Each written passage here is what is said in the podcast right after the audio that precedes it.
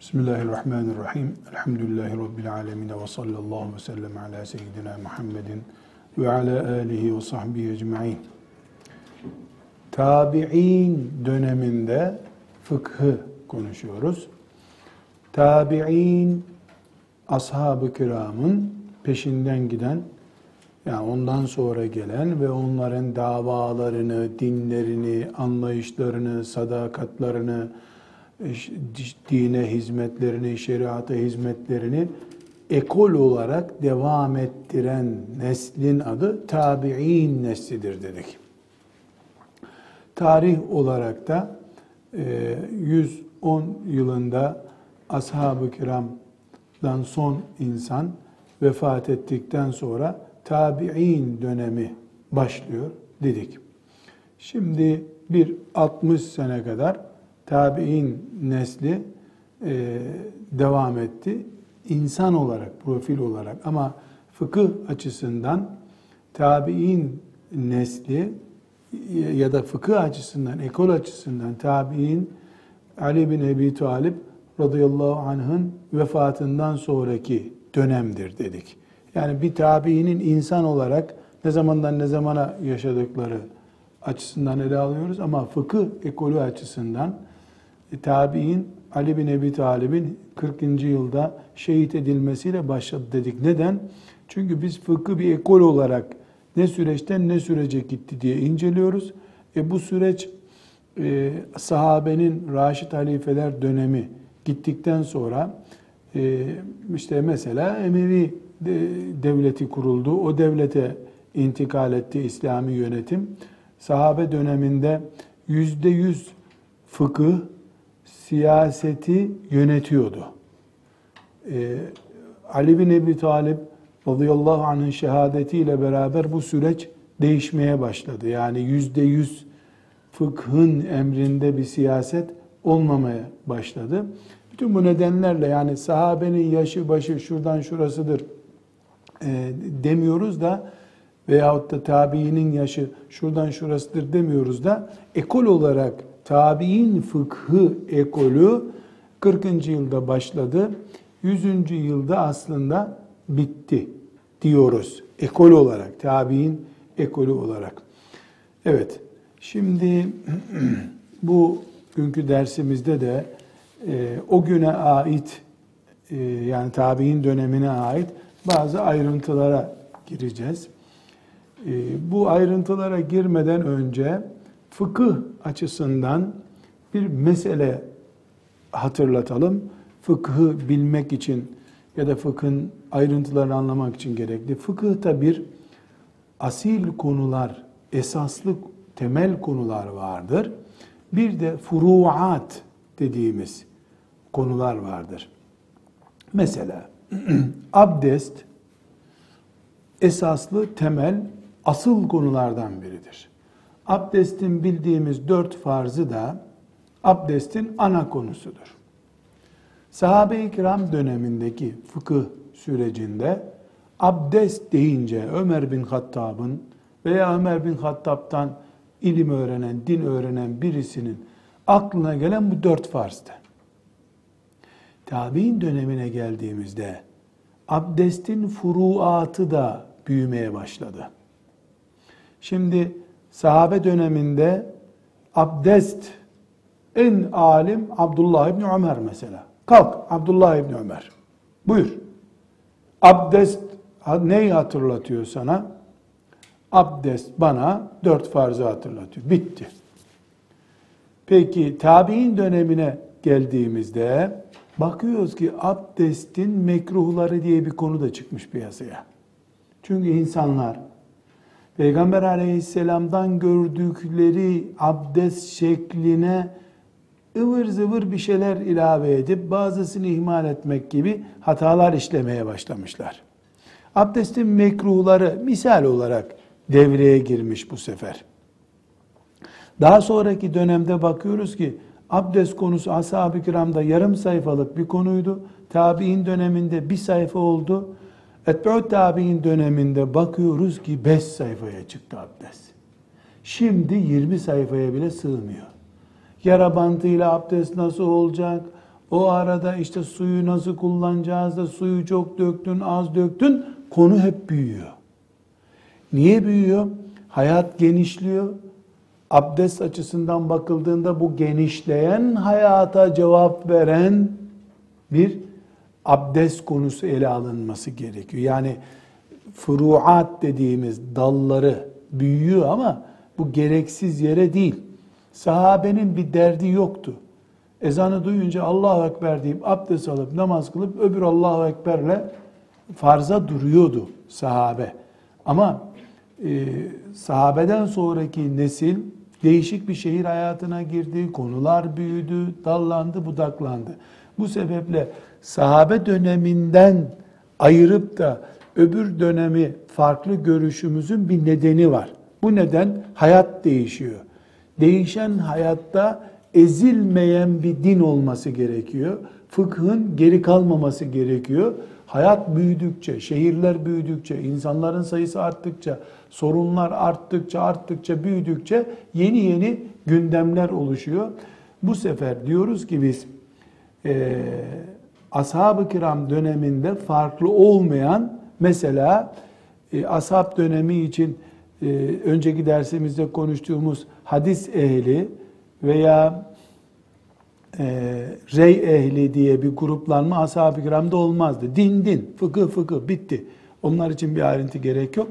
Ama bütün bu gelişmeler rey ehli diye e, bir kenarda çalışma yapan bir grubun hadis ehli diye bir kenarda çalışma yapan biri Medine'de biri Irak'ta çalışma yapan iki grubun çıkmasına neden oldu.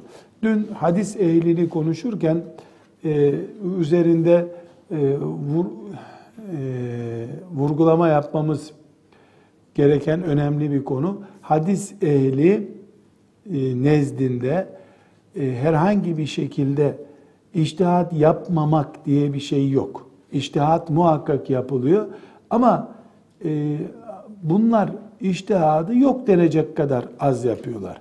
Aynı şekilde rey ehli de hadisi haşa inkar ediyor diye bir şey yok ortada. Onlar da hadisle amel ediyorlar.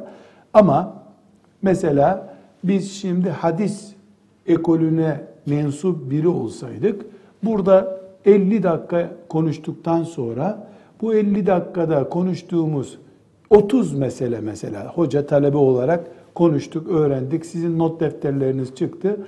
Bu 30 mesele içerisinde 30 hadis vardır.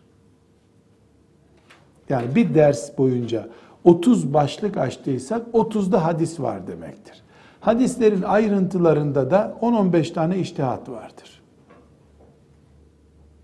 Rey ehli olarak biz bu dersi yapsak, 30 mesele konuşsak, abdestten, gusülden vesaireden yine 30 hadis vardır, 60 da iştihat vardır. Bu ne demek? Hadis ekolünde bir donma var. Abdestin farzlarını sayar, ondan sonra peki başında sargı bezi olan birisi mesela yaralandı, doktorlar başını alçıya aldılar. Bu adam abdest nasıl olacak? Hadis ekolünde bunun cevabı yok gibidir. Farzlarından biri başı mesetmektir diyor. Ama rey ekolünde bu mesele geldiğinde hemen A iştihat devreye çıkar. O da abdestin farzlarını sayan ayeti okur, nas okur. Ondan sonra bir, su değmesi sakıncalı değilse sargının üzerine meseder. İştihat bir. E, su değmesi sakıncalıysa e, mesi de terk eder. İştihat iki. İştihat üç. Mesi terk ettiği için o abdesti alıp kıldığı namaz caiz midir? Caizdir. İştihat dört. Aynı konu orada konuşuldu. Allah şifa versin der kapatır dosyayı. Burada konuşuldu. İştihatlar devam ediyor hala. Dört. Sargıya mes ettik ve namazı kıldık. Sonra iki gün sonra sargı iyileşti. O namazları yeniden mi kılacağız? O abdestleri yok mu sayacağız? Cevap hayır. Beş, iştihat beş. Bunları bilmeden bir Müslüman ne mesetti ne bir şey yaptı. O şekilde namaz kıldı. Ne yapacak? Bitmez o iştihatlar. Çünkü hadis ekolünün ana ilkesi Allah'ın ve peygamberinin bu konudaki emrini konuşup susmaktır. Rey ekolünün bu konudaki ilkesi de Müslümanı kıyamete kadar çaresiz bırakmamaktır. Çare üretmektir sürekli. Onun için Ebu Hanife Rey ekolünün başı olan isim olarak e, iki asır geçmeden bütün dünya Müslümanlarının mezhep imamı oldu. Diğer mezhepler sonra hep Ebu Hanife'den kalan boşluklardan bağlılarını geliştirdiler. Ya da Müslümanlar kaydılar o tarafa. Neden? Çünkü Ebu Hanife'nin eczanesi öyle bir eczane ki ne ilaç arıyorsan alternatifi var. E, o ilaç midene dokunuyor, mideye dokunmayanı var diyor. E, alerji yaptı, alerji yapmayanı var diyor. Öyle bir acayip eczane Allah kurdurdu Ebu Hanife'ye rahmetullahi aleyh ve talebelerine tabi. Yani Ebu Hanife'nin mesela ders sistemi onun hayatı geldiğinde bir miktar konuşacağız bunu inşallah. Ebu Hanife'de ders metodu şöyledir. Oturur, kendi görüşünü beyan eder. Mesela işte başı alçılı olan bir adama örnek verdik. Ee, ondan sonra ayet hadisi konuşur. Bu konuda böyledir. 50, 60, 100 ne kadar talebesi varsa onlarla tartışır akşama kadar o meseleleri. Akşama kadar öbür gün, daha öbür gün o öyle diyor. Onlar Ebu Hanife'yi arkadaş gibi sıkıştırmaya başlarlar. Sen niye böyle dedi, o niye böyle? Zannedersin ki 30 tane arkadaş ders çalışıyorlar. Halbuki başlarında Ebu Hanife var. Mesela aynı şekilde İmam Malik rahmetullahi aleyh o da imam, o da müştehit, o da Allah'ın mucizelerinden biri insanoğlunda. Fakat talebeleri diyorlar ki Sehnun isimli mesela müellifin e, hatıraları var. Diyor ki Medine'ye biri gelse de yabancı biri yahu imam mısın sana bir soru soracağım dese de bir şey öğrensek diye beklerdik diyor. Neden? Çünkü İmam Malik'e göre öyle olsa, böyle olsa, şöyle olsa yok. Duymadın mı hadisi? Duydum. Ne konuşuyorsun? Sus. Bu kadar. Hadis ekolü çünkü. İmam Malik'in Muvatta'ında 100 tane iştihat var veya yok. Ebu Hanife aynı kitabı yazsa ki Ebu Hanife kitabı yazmadı. Aynı kitabı yazsa 5000 iştihat olurdu orada. Ebu Yusuf'a cevap, Ebu Yusuf'un ona cevabı. İkisi de imam, ikisi de müştehit. Ekolün etkisi var ikisinin de üzerinde. Tabi'in döneminde hadis ekolü çıktı, rey ekolü çıktı. Ne demektir? Bunu izah etmeye çalışıyorum. Yani böyle partilere ayrıldı Müslümanlar değil. Biri bu şekilde ümmete hizmet etmeye çalıştı. Böylesinin daha doğru olduğunu düşündü. Onlar öyle yapmasaydı biz hadis nedir bilmeyecektik şimdi. Çok büyük hizmet yaptılar. Öbürü de bu ümmetin dertlerinin çözülmesi lazım diye düşündü. Onlar da öyle yapmasaydı elimizde 10 bin tane hadis ne yapacağımızı bilmeyen Müslümanlar olarak bocalayıp duracaktık şimdi. O ekol öbüründen üstündür diyen yanlış söylüyor. Bu ekol öbüründen üstündür diyen de yanlış söylüyor. Miden ağrıyorsa mide ilacı alıyorsun eczaneden. E, başın ağrıyorsa ağrı kesici başka bir ilaç alıyorsun. İkisi de ümmetin gelişmesine, fıkhın büyümesine muhteşem katkılarda bulunmuşlardır. Böyle inanıyoruz. Birileri çıkıp Ebu Hanife'yi küçük gören, ya ne yaptı dine ilave yaptı diyen bir söz söylüyorsa cahilliğine veririz bunu. Allah affetsin cahil çoluk çocuk deriz. Aynen böyle çoluk çocuk deriz. Öbürü çıkıp da ya onlar hadis okuyacağız diye Müslümanları cahil bıraktı derse torun oğlu torun deriz. O çocuk bile değil. Hepten zil zurna cahil o. Hadisin olmasa Ebu Hanife ne yapacaktı senin? Ebu Hanife de hadis biliyordu, biliyordu ama e, hadis ehli olmasa belki o hadisler Ebu Hanife'nin binlerce iştihadı arasında kaybolup gidecekti. Binaenaleyh kızlarım şunu iyi bilin. Allah yanlış iş yapmaz. Henüz peygamberinin cesedi soğumadan bu olaylar olup bittiyse bunlar da Allah'ın emriyle oldu bitti. Demek ki Rabbimin yazdığı kader böyle imiş ve bu kadere alet olanlar yani oynattığı oyuncuları olan Allah'ın Ebu Hanifeler, Malikler, Şafiiler, Ahmetler muhteşem bir oyunda rol almışlar. Bu şekilde inanmamız doğru olandır. Yoksa şimdi çıkıp 1400 sene sonra laik sistemin okullarında bir sürü diploma alıp ünvan kazanmış insanlar olarak tabiinden daha iyisini yapacağız diye iddia edersek kendi kendimizi gülünç duruma düşürürüz. Bildiğin gülünçlük budur ama. Bundan daha komik bir şey olmaz herhalde diye düşünüyoruz elhamdülillah. Evet, şimdi fıkhın tabi'in dönemine aitin yani hicretin 40. yılından 100. yılına kadar olan o 60 yıllık ağırlıklı olarak o 60 yıllık dönemi konuşuyoruz şimdi. Bu dönemde fıkhın önemli başlıklarını açalım. Nasıl tabi'in döneminde tabi'in dönemi estağfurullah sahabe döneminde sahabenin e, fıkıhının farklılıklarını Peygamber aleyhisselam dönemine göre farklılıklarını konuştuk. Tabi'in döneminde de fıkıhı kuş bakışı incelediğimizde belli farklılıklar ortaya çıkıyor.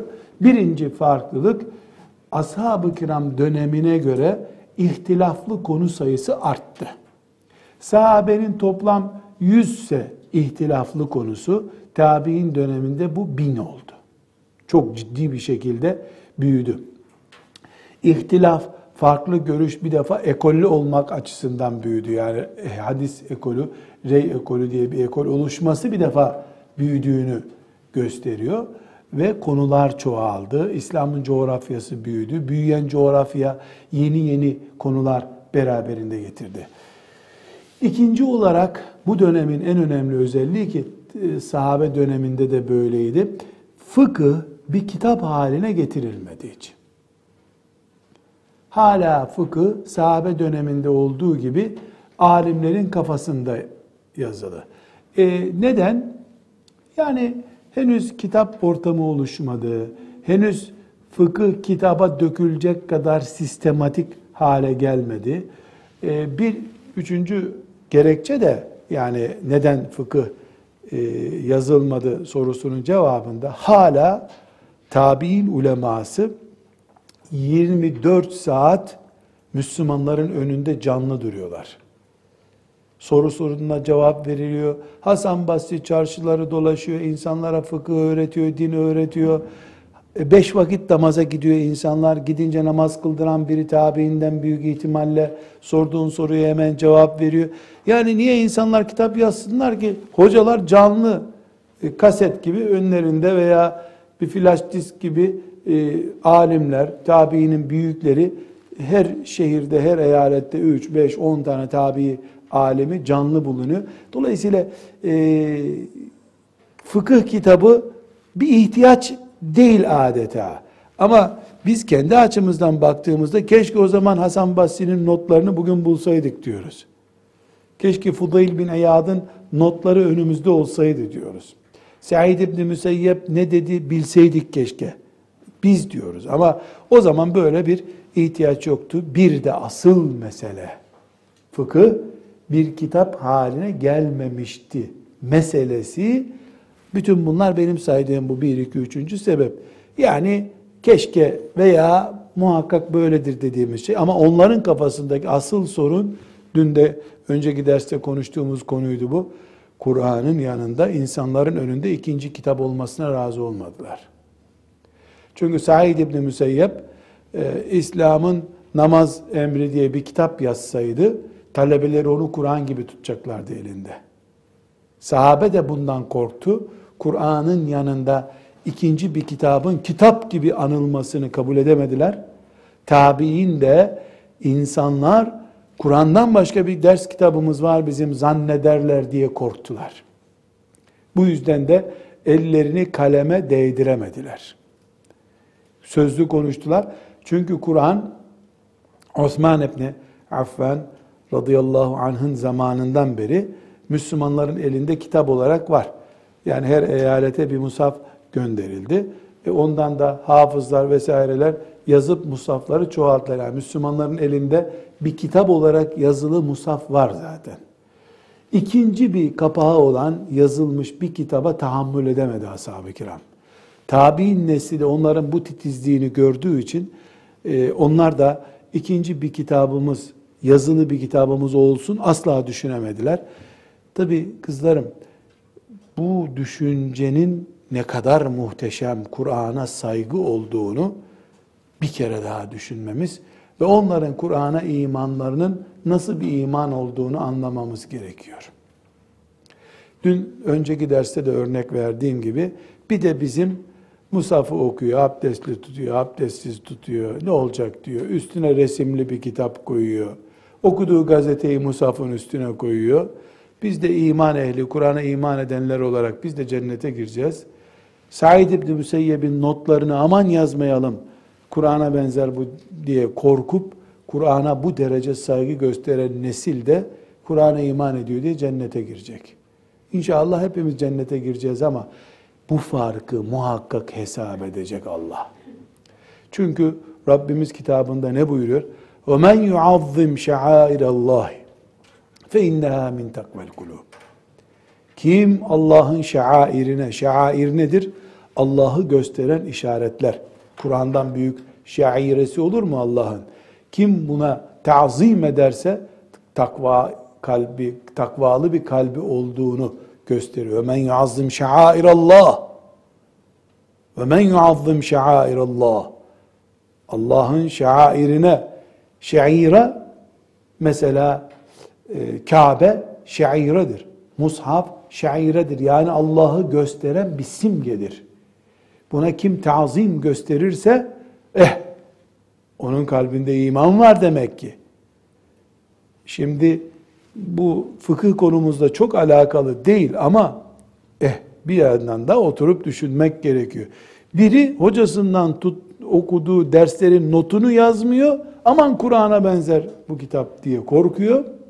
Öbürü de okuduğu çıplak kadın resmi bile bulunan bir gazeteyi musafın üstüne koyuyor. Dergiyi musafın üstüne koyuyor. Ayak uzata uzata Kur'an okuyor, Kur'an dinliyor. Evet bu kafirdir, dinden çıktı haşa böyle bir şey demiyoruz ama hiç mi fark etmeyecek kıyamet günü bu? Bunlar da Kur'an'a iman ediyorlardı. Bu muhteşem tazimi gösterdiler.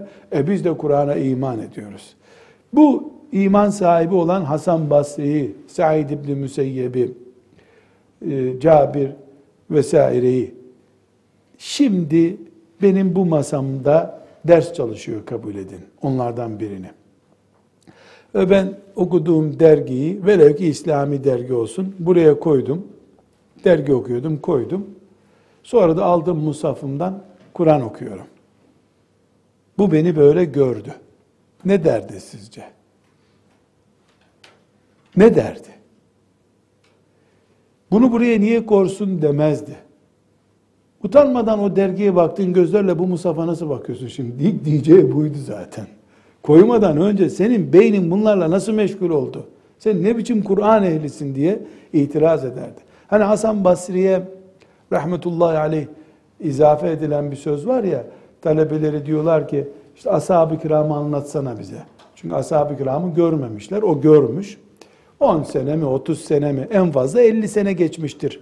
Çünkü Efendimiz sallallahu aleyhi ve sellemin hanımlarından bir tanesinin sütünü emdi Hasan Basri. Yani süt annesidir Efendimizin hanımları. Dolayısıyla demek ki Efendimizin hanımları işte 50-60. yıllara kadar yaşadılar. 60. yıllarda demek ki en fazla 50 sene, 60 sene bilemedin 70 sene olur. Hasan Basri'nin ashab-ı kiramdan sonraki hayatı rahmetullahi aleyh. Ashab-ı kiramı tarif ederken ne diyor? Siz onları görseydiniz, şimdi birinci nesil sahabi, ikinci nesil tabii, üçüncü nesil onların peşinden gelen nesil. Üçüncü nesil birinci nesli görseydi, aradaki 60-70 sene farkla, onları deli zannederdiniz. Böyle ibadet olur mu diye. İşte Kur'an'a hürmetleri mesela. Onlar da sizi görse, aradaki tabi'in neslini görmeden üçüncü nesli görse kafir zannederlerdi sizi. Müslümanın böyle olmaz ki diye düşünürlerdi. Şimdi bu Hasan Basri'nin rahmetullahi aleyh 70 senelik mesafeyi en fazla 70 senelik mesafeyi bu kadar vahim bir uçurum gördüğünü biz hesap edelim. Bunu 14-15 nesille çarpalım. Şimdi Hasan Basri gelse ne derdi acaba? Herhalde bizi cin filan zannederdi. Bir de Müslümanız diyorsunuz derdi. Rahmetullahi aleyh. Demek ki o dönemde biraz konuyu büyüttük. E, o dönemde fıkıh bir kitap olarak yazılmadı. Neden? Hala korkuyorlar. Kur'an'la karışır. Kur'an'a saygısızlık olur diye korkuyorlar. Ee, esasen insanların kitaba dayanmalarından da korkuları var tabiinin. Yani Kur'an'a benzer, e, Kur'an'a hürmet edilişte kusur olur bunu düşünüyorlar. Bir korkuları daha var. Yazıya niye dökmediler? Tembelleşir insanlar diye korkuyorlar.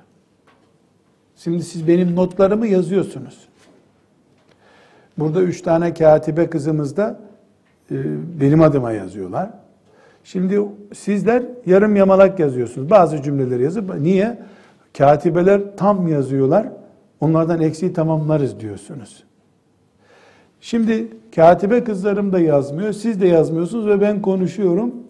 Kedi gözü gibi açık gözle beni dinleyecektiniz o zaman. Bu söz kaçarsa ne olacak diye. Not tutmak sizi bir miktar gevşetiyor. Akşam bakarım ben bunlara diyorsun. Önceden o performansla derse giriyorsun zaten. Aynı şekilde kızlar tam yazıyorlar, eksik kaçarırsam onlardan tamamlarım diye biraz daha rahatlıyorsun. E bir de ses cihazıyla da bu kaydediliyor. Bu insanda zararı yok. Nasıl olsa sonra bunlar yayınlanacak, o yayından izlerim diye düşünüyorsun. Bu mantığı işte, bu psikolojik, talebe psikolojik yapısını o gün düşünmüş tabi'in. Not tutturursak talebeye, onlar bu notlara güvenir, tembellik yaparlar. Halbuki ben şimdi onlara Resulullah sallallahu aleyhi ve sellemin abdestle ilgili hadislerini okuyorum. Nefes almasınlar, dinlesinler düşünmüşler. Çünkü kendileri de ashab-ı kiramı öyle dinlediler. Ashab-ı kiramda Resulullah'ı sallallahu aleyhi ve sellem öyle dinledi. Hani bir sahabi tarif ediyor ya, Peygamber aleyhisselamı dinlerken biz sanki başımızın üstünde bir kuş var. Kıpırdarsam o kuş uçacak. Hiç kıpırdamayayım diye hissederek dinlerdik onu diyor. Böyle demek ki çizilmiş bir heykel gibi peygamberin önünde kıpırdamadan dinlemişler onu. Öyle dinleyince de işte Ebu Hureyre binlerce hadis ezberlemiş. O arada cep telefonuna baksaydı Ebu Hureyre, mesaj yazsaydı arkadaşlarına, Şimdi biz Ebu Hureyre'nin binlerce hadisini nereden bulacaktık? Zaten evindeki hayat meşgul ediyor bizi. Evdeki hayatlarımız. Bir de cebinde telefon zırt pırt mesaj geçiyor telefondan. O arada da fıkıh dinliyor, hadis dinliyor. İşte bu kadar oluyor. Yani ashab-ı kiram çok dikkatli dinlediler, yazıya güvenmediler. Yazı düşmanı olduklarından değil. Zaten imkanları yoktu. Tabi'in döneminde yazı imkanı biraz daha arttı. Artmadı değil. Arttı ama buna rağmen yazıya gene güvenmek istemediler. Niye güvenmek istemediler? Çünkü eğer yazacak olursak talebe tembelleşir diye korkuları oldu. Bir de Kur'an meselesi vardı. İmam Gazali e, rahmetullahi aleyh e, ilk İhya Ulumuddin'in ilk bölümünde, ilim bölümünde çok güzel bir örnekleme veriyor. Ashab-ı kiramın neden yazmadığını, tabi'in neslinin e, neden yazı yazmadıklarını, kitap yazmadıklarını anlatıyor. E, defalarca zikrini ettim. Tekrar vurguluyorum. Gazali onsuz olmaz bir alimdir. İhya ulumuddin okumamış talebeden de talebe olmaz. Hiçbir şekilde olmaz. İhya-i Ulumuddin bir antibiyotik gibidir. Tembellik, e, günah vesaire mikroplarına karşı müthiş bir antibiyotiktir. Ama çok fazla kullanmayacaksın, fena yan tesir yapar. Yani antibiyotik içinde 30 tablet bulunan bir antibiyotiği bir günde kullanırsan soluğu morgda alırsın. İhya Ulumuddin mikroplara karşı tembellik, günah, uyuşukluk, gaflet mikrobuna karşı antibiyotik gibidir. Çok kullanılmaz. Hemen mezara götürür.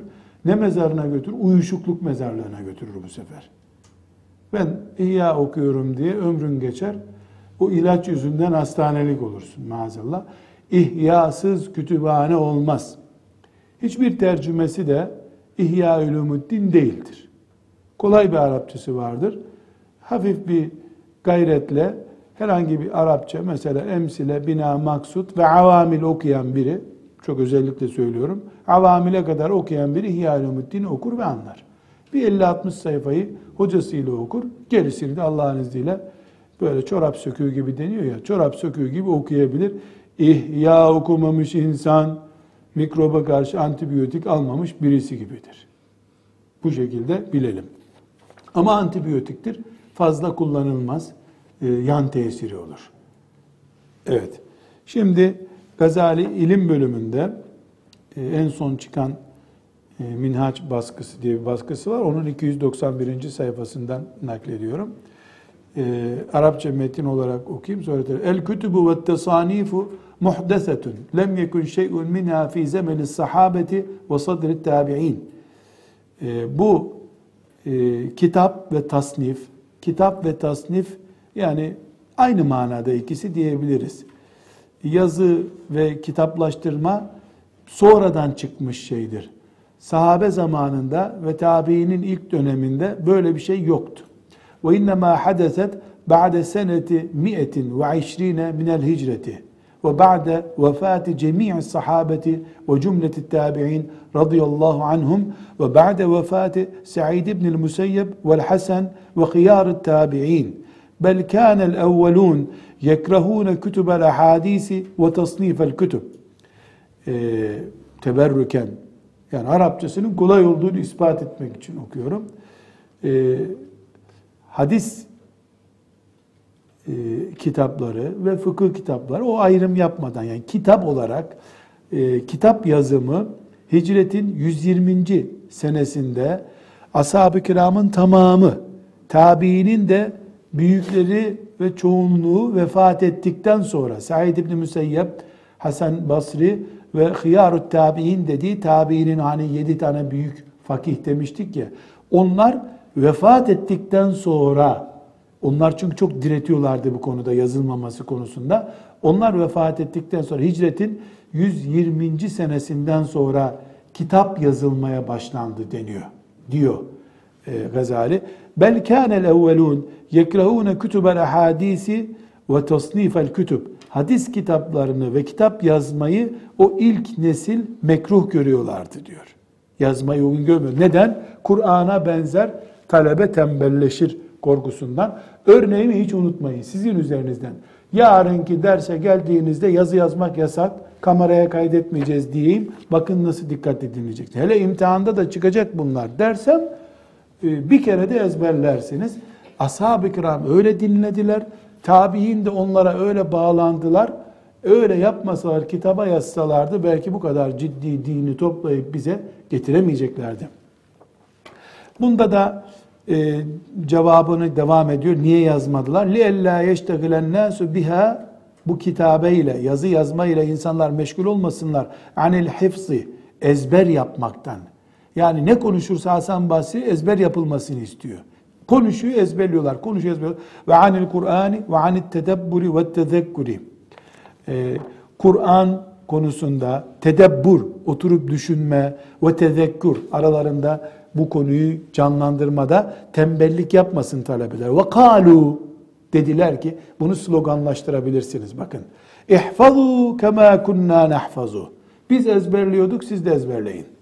Demek ki tabi'in ne diyormuş? İhfazu kema kunna nahfazu. Biz ezberlediğimiz gibi siz de ezberleyin. Yani bunu üstelik de yani kaçak kuçak yapmıyorlar bu kitap yazmama işini. İhfazu kema kunna nahfazu. Şimdi tabii kızlarım sizin de kabahatiniz yok. Biz de öyle yaptık, siz de öyle yapıyorsunuz. İmtihan akşamı çalışıp ne çıkacak bakalım diye çalışan nesil ihfazu kema kunna nahfazu'yu anlamaz.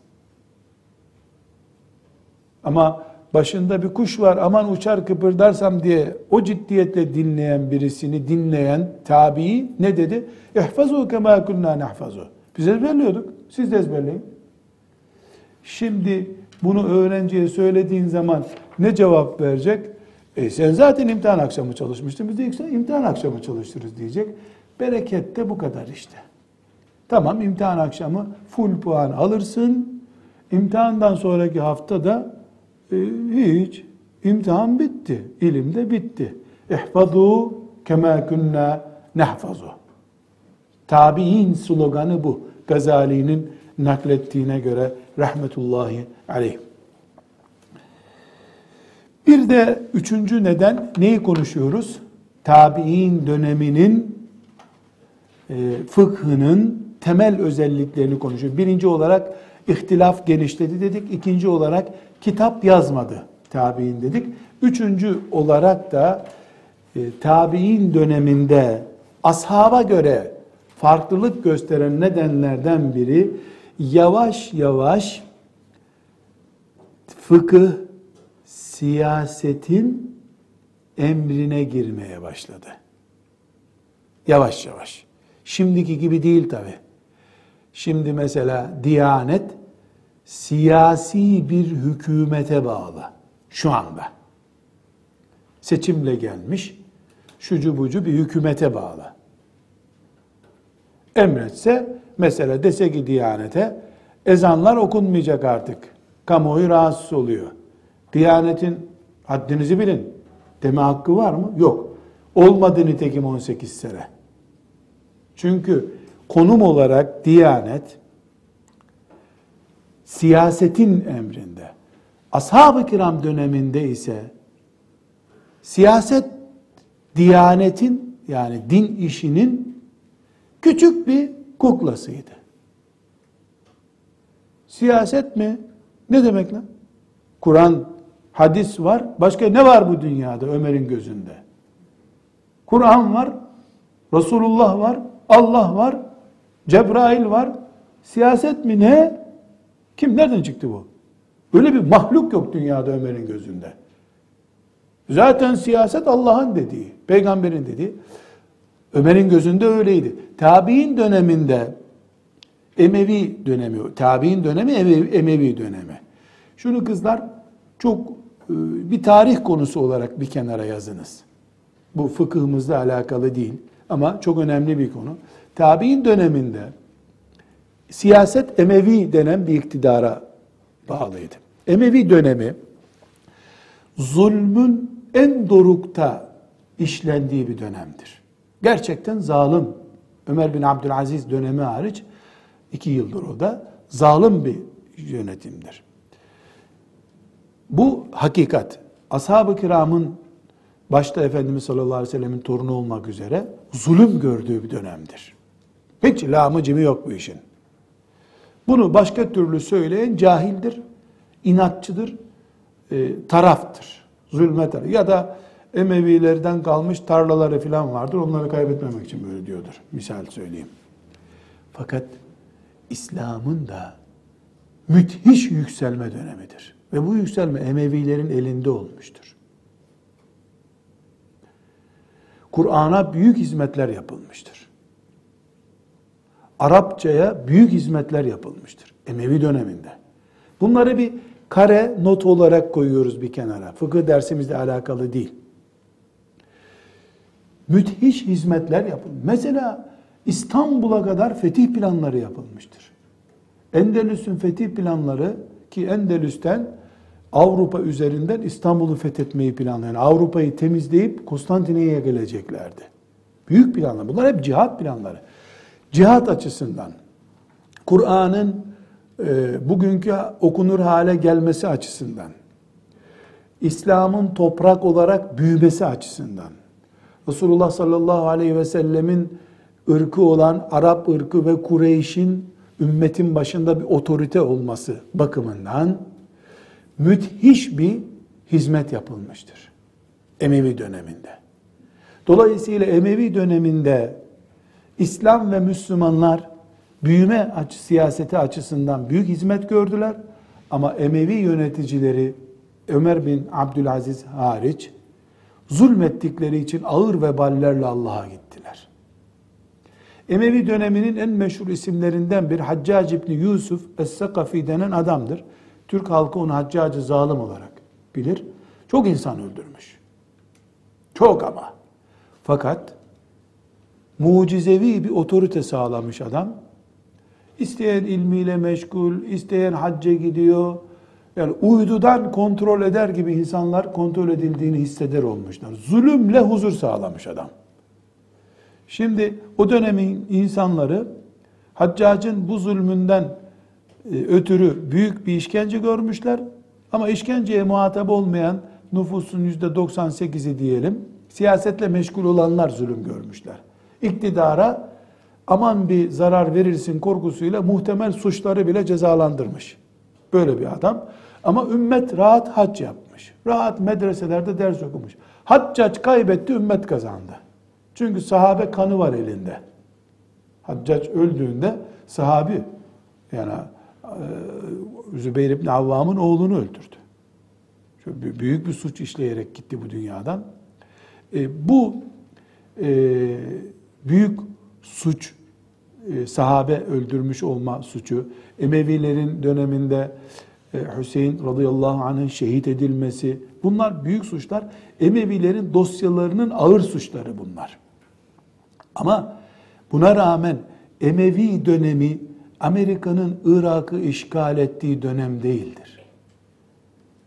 Abartmak yok bizim dinimizde. Emeviler içimizden birileridir bizim. Bizden yöneticiler onlar. Namazda aynı namazı kıldık, aynı orucu tuttuk, aynı Kur'an'ı okuduk. Kur'an okuyup teheccüde kalkan adamlar Allah'ın huzuruna büyük zulüm dosyalarıyla gidecekler. Emeviler Amerikalıların gelip ya da Napolyon'un gelip Mısır'ı işgal etmesi gibi bir işgal yapmadılar. Ümmetin içinden çıktılar. Namaz kıldılar, oruç tuttular, Kur'an'a hizmet ettiler. Arapça onların döneminde Arapça dünya dili oldu. Sırf Kur'an Arapçadır diye. Belki onlar bunu Arap ırkçılığı sayesinde yaptılar ama neticede Kur'an bundan istifade etti. Abbasi döneminde ise Farsça ve Türkçe İslam dili haline geldi. Kur'an bundan zarar gördü. Emeviler döneminde Kur'an'ın dili ilerledi hep. Dili ilerleyen kitabın da dini ilerledi. Abbasiler döneminde ilim ilerledi ama Yunanca üzerinden. Çünkü Yunanca da muteber dil haline geldi. Memun tuttu, e, ağırlığı kadar kitap tercüme edilen, Yunanca'dan tercüme edilen kitabın ağırlığı kadar altın verdi insanlara. Yunancayı teşvik etti. Başka o zamanki işte Grek dillerini yani o zaman onlar İngilizce, Almanca yoktu o zaman o dil vardı. Her halükarda e, bu yan notumuzu bir kenarda tutalım. Emevi dönemi zulüm dönemidir ama küfür dönemi değildir. Emevilerden sonra gelenler de güllük gülistanlık bir sistem kurmadılar zaten. Şimdi biz Emeviler için ne konuşuyorsak Mısır'daki hakikat bilmeyen, tarih bilmeyen Müslümanlar da Osmanlı'nın Mısır'daki dönemi için aynı şeyi söylüyorlar.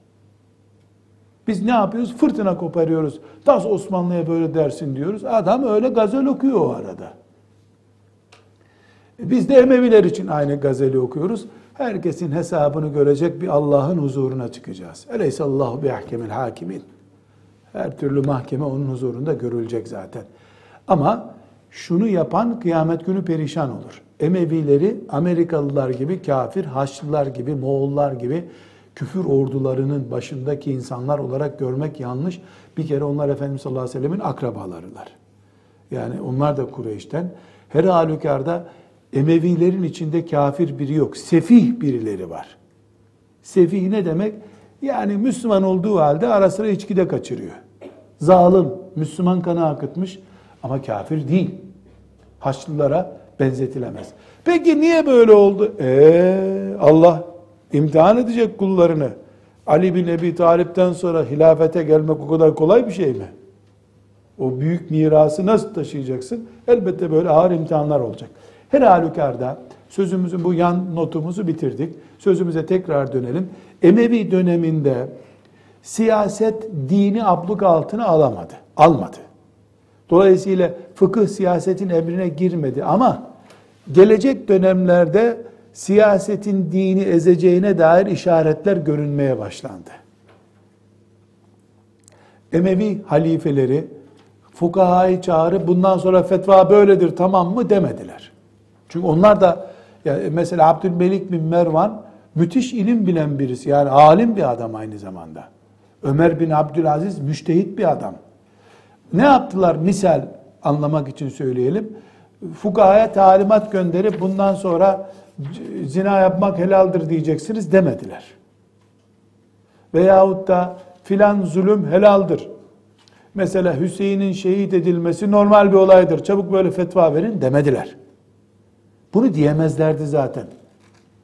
Karşılarına Hasan Basri, Said İbni Müseyyep çıkıp ezerdi onlara. Çıktılar nitekim karşılarına böyle bir şey demek istersin diye. Haccacın karşısına çıkıp arslan gibi kükredi Hasan Basri. Binlerce insan öldürmüş birisinin karşısında ne diyorsun be diyen tavırla çıktı. Hiçbir şey diyemeden Haccac iyi tamam git dedi. Karşısında e, vahşi hayvanların konuşamadığı bir adam Hasan Basri çıktı edebiyat bile yaptı karşısında. Allah rahmet eylesin. Öbürleri de mağfiret etsin diye dua ederiz mümin olarak öldülerse ki öyle umut ediyoruz. Ama ne yaptılar?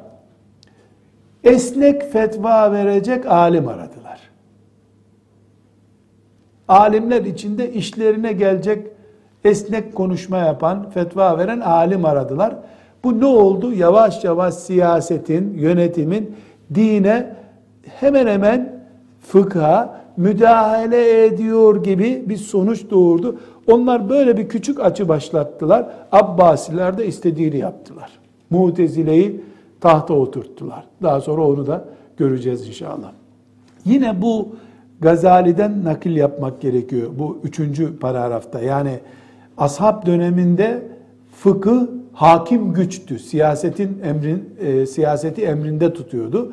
E, tabi'in döneminde fıkıh yavaş yavaş güç kaybetmeye başladı. Gazali rahmetullahi aleyh yine e, İhya Ulumuddin'de ilim bölümünde bu konuyu e, özet olarak alayım. iki büyük sayfa olarak bunu e, şerh ediyor. E, Türkçesinden de okuyabilirsiniz. E, Türkçesinde de birinci cildin, bu dört ciltlik olan İhya Ulumuddin'in birinci cildinin 109. sayfasından 110. sayfasına kadar bölümde ve Türkçe okuyayım bunu anlaşılması kolay olsun. Burada e, halifeler, e, Raşid halifeler dönemindeki fıkhın durumuyla e, tabi'in dönemindeki fıkhın durumunun ne noktada olduğunu özetliyor. Böyle özet bir iki paragrafını okuyayım. Bilmiş ol ki hilafet vazifesini peygamberimizden sonra Hulefai Raşidin almışlardı. Bunlar dikkat et şimdi Hulefai Raşidin'i tarif ediyor Gazali. Bunlar Allahu Teala'yı bilen, ilahi hükümlere vakıf olan gerçek imamlar idi. İstişaresi gereken bazı meseleler müstesna, hüküm ve fetvalarında kimseye ihtiyaçları yoktu. Ömer'in kimseye ihtiyacı yoktu. Bunun için devirlerinde alimler tamamen ahiret ilmine kendilerini verdiler ve yalnız onunla meşgul olmuşlardı. Dünya işlerinden insanları alakadar eden hükümler ve fetvalardan çekinir ve fetva vermemek için kendilerini müdafaa ederlerdi.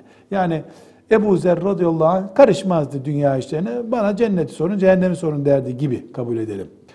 E, siret ve ahlaklarından rivayet edildiği gibi bütün imkanlarıyla Allahu Teala'ya yönelmişlerdi. Vaktaki yani ne zaman hilafet fetvaya gücü yetmeyen ehliyetsiz ellere geçti. Fakihlerden yardım dilemek ve hükümlerinde fetva almak için her hallerinde onları beraberlerinde almak zorunda kaldılar. Yani yönetim tuttu hilafet, yönetim hilafet demek. Fetva veremez adamların eline geçince alimleri beraberlerinde taşımak zorunda kaldılar. Ashab-ı kiramın böyle bir şeye ihtiyacı yoktu ama. Tabi'in bilginlerinden selefin yolunu tutan ve sahabenin usulüne riayet eden bir kısmı kalmıştı ki onlara kadılık ve fetva için müracaat edildiği vakit kaçınır ve çekinirlerdi. Fetva sormayın bize derlerdi. Bu sebepten halifeler vazife vermek için onları zorlamaya mecbur kaldılar. Sultanların alimlere yönelmesini, alimlerin ise bunlara itaat, iltifat etmediklerini gören zamanın insanları sultanlar tarafından verilen mevkileri elde etmek için ilim öğrenmeye yöneldiler. Ne diyor? Dikkat et. Asıl Hasan Basri gibiler e, liderlerin gel burada fetva ver ben fetva veremiyorum. Çünkü Ömer bin Hattab hem siyaset savaş yapıyordu hem fetva veriyordu.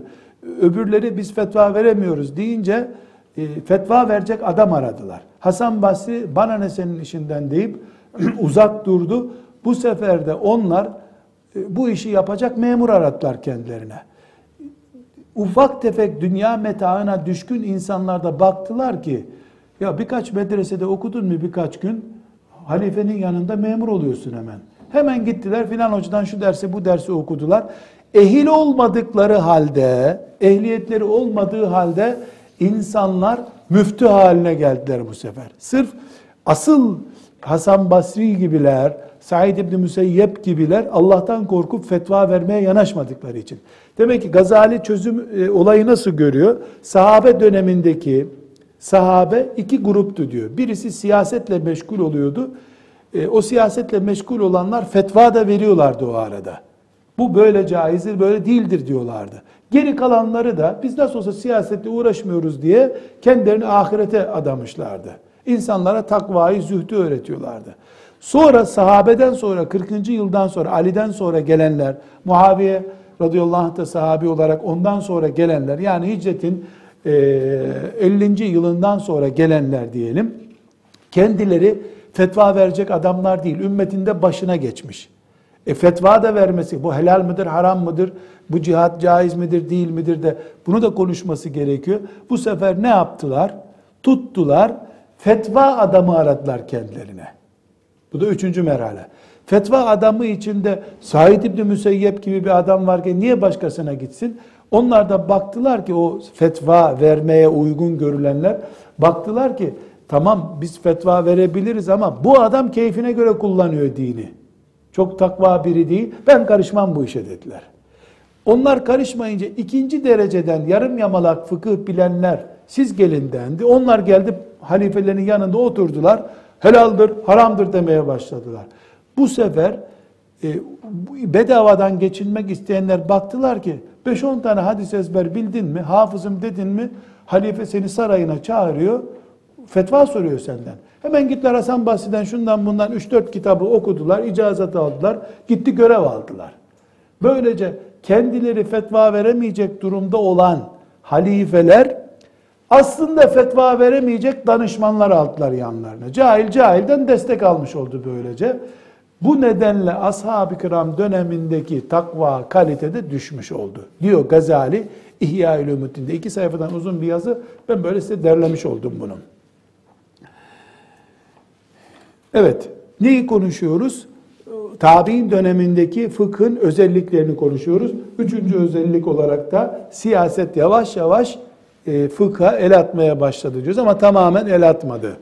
Dördüncü nokta olarak da fıkıh muhteşem bir ilim dalı olarak büyüdü.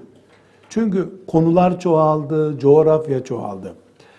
Ve beşinci konu olarak da faraziye fıkhı, farazi, yani farazi, iftirazi ne demek? Farazi, iftirazi, ee, yok ortada bir konu soruyor. Mesela ben e, üstümden araba geçerse, o arada kolum koparsa, Abdest alırken ne yapacak? Araba geçti mi üstünden? Yok. Kolun duruyor mu? Duruyor. E, ileride kolum koparsa nasıl abdest alacağım? Buna iftirazi yani sanal soru diyoruz. Yok ortada böyle bir şey. Olursa ceccak, olacak, gidecek, gelecek. Bu tip bir fıkıh oluştu. Ne demek bu tip fıkıh oluştu? İnsanlar bu şekilde de fıkıhla ilgilenmeye başladılar. Ve altıncı noktada sünnet yani hadisi şerifler diyelim önceki dönemden sahabe döneminden daha fazla ilgi görmeye başladı. Bu çok önemli bir nokta kızlar. Bunu yanlış anlamayın. Yani ashab-ı kiram sünnete ilgi göstermiyordu değil. Ama hep konuşuyorlardı sünneti. Yazılmaya, kitaplar hazırlanmaya, konferanslar verilmeye şimdiki ifadelerle söyleyelim. Daha fazla ilgi görmeye başladı sünnet. Büyük ilgi gördü sünnet. Neden? Çünkü din tehlikesi, kaybolma tehlikesi gösterince e, ashab-ı kiram başta olmak üzere tabi'in döneminde kalanlar ve tabi'inin büyükleri sünnete can simidi gibi sarıldılar. İşte ehli hadis de bunun için çıktı dedik. Bu altı özellik tabi'in dönemindeki fıkhın özelliğidir. Fıkhın o dönemde kullandığı kaynaklar nelerdir? Kur'an birinci kaynak, sünnet ikinci kaynak, icma üçüncü kaynak ve kıyas dördüncü kaynak. Kıyas ne ediyorduk? Yani alemin e, mevcut bir hükme benzeterek yeni bir hüküm vermesine diyorduk. Her halükarda tabi'in dönemi de bütün bu özellikleriyle konuşulmuş oldu. Şimdi 101. yıldan itibaren imamlar dönemi diye bir döneme geçeceğiz inşallah. Sallallahu aleyhi ve sellem ala seyyidina Muhammed ve ala alihi ve sahbihi ecma'in. Elhamdülillahi Rabbil alemin.